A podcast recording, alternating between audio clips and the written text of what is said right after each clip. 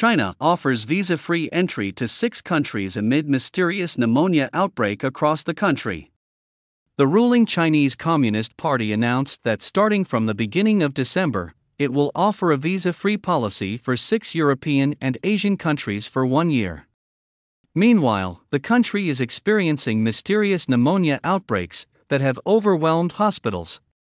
Mao Ning, the spokesperson of the CCP's Ministry of Foreign Affairs, said at a regular press briefing on November 24 China has decided to apply unilateral visa free policy to more countries on a trial basis, which involves extending visa free treatment to travelers holding ordinary passports from six countries, namely France, Germany, Italy, the Netherlands, Spain, and Malaysia. She also stated that from December 1 this year to November 30, 2024, citizens from the above mentioned countries holding ordinary passports can be exempted from visa to enter China and stay for no more than 15 days for business, tourism, family visit, and transit purposes. Regarding the reason for visa free trial, Ms. Mao claimed that it was to further facilitate cross border travel and China's high quality development and high standard opening up. The timing of the relaxed visa entry requirements is suspicious because China is currently in the midst of a raging outbreak of undiagnosed pneumonia that mainly targets children. Since mid October, many children have been infected with pneumonia, having fever, and even exhibiting white lung symptoms as seen from serious COVID 19 infections in various regions in China. The cases skyrocketed further in November, overwhelming hospitals. Chinese authorities claimed on November 21 that multiple respiratory pathogens such as the SARS CoV 2 virus, influenza virus, and Mycoplasma pneumonia virus are allegedly causing mixed respiratory infections in the country. COVID 19, the disease caused by the SARS CoV 2 virus, was originally called Wuhan pneumonia in China, due to its symptoms when it first broke out in Wuhan, Hubei province, in late 2019.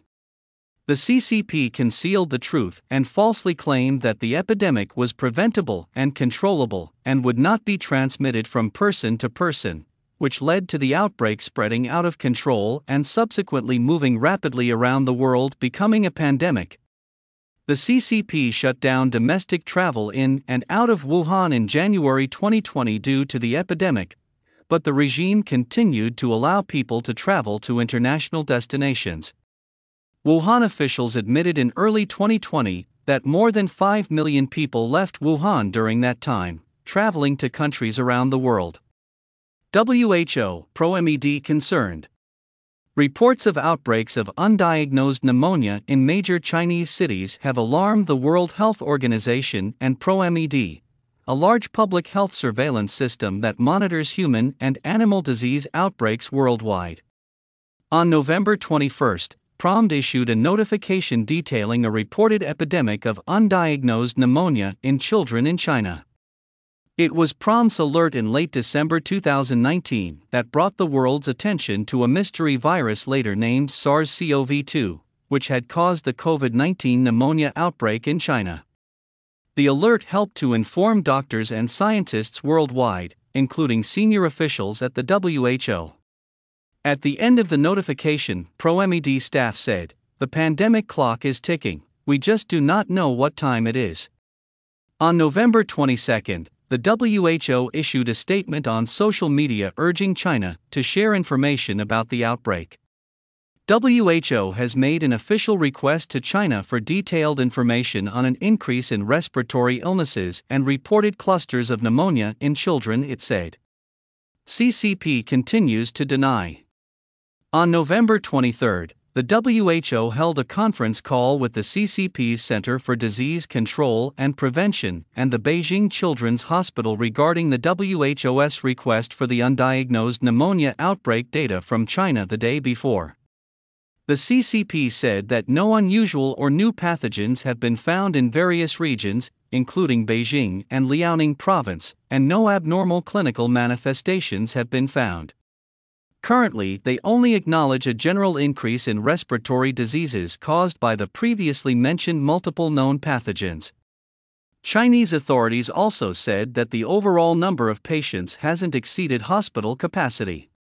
Sean Lin, an assistant professor in the biomedical science department at Feitian College and a former U.S. Army microbiologist, said that when the COVID 19 virus cooperates with other respiratory viruses or Mycoplasma pneumonia bacteria to break through the body's immune system, more serious infections will occur, causing white lungs and other conditions in the lungs. COVID 19 has never really disappeared in China, and I think the officials are still covering it up, he said. Hospitals overwhelmed, death toll concealed. On November 24, the CCP's State Council issued a notice stating that the nationwide influenza epidemic peak will occur in winter and spring, and mycoplasma pneumonia infections will continue to be high in incidence in the future. According to videos and posts on social media and mainland Chinese media reports, currently, pediatric emergency departments in hospitals in major cities across the country, such as Beijing, Tianjin, Dalian, Shanghai, Nanjing, Wuhan, and other places, are all full, and medical staff are operating at full capacity 24 hours a day. It's reported that patients who are having for treatment even have to wait in line to get needles removed by nurses. Zhou Xue, chief physician of Tianjin Children's Hospital, told the media that in the past week the number of medical appointments at the hospital exceeded 12,000 per day. A large number of social media posts said that pediatric and emergency departments in hospitals are overcrowded and many sick children can't book appointments. The waiting time for treatment ranges from 12 hours to 24 hours. Mr. Wu, a Beijing resident, told NTD on November 24 currently, the epidemic has broken out on a large scale in workplaces and schools, and many people have taken leave to recuperate at home. In some schools, half of the students are staying at home due to the disease. This is the case across the country, and the authorities do not report it for fear of causing panic. He also said that the outbreak has caused deaths from elementary schools to high schools, and there were no official notifications about it. Mr. Ma, another Beijing citizen, also said that this wave of outbreak has claimed many lives.